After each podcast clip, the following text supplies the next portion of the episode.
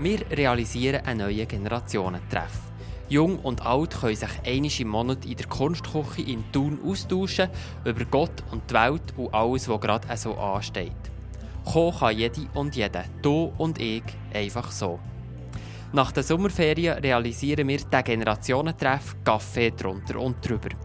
Los geht's aber schon ganz gleich. Wir wollen nämlich ausprobieren und zusammen überlegen, wie man so einen Treff am besten gestaltet.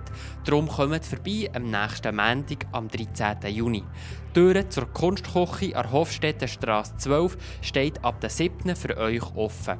Kommt zum ersten Generationentreff Kaffee drunter und drüber. Und um halb acht kommen dann noch zwei ganz spannende Gäste vorbei. Zum Generationentalk begrüße ich die 19-jährige Veronika Fusaro.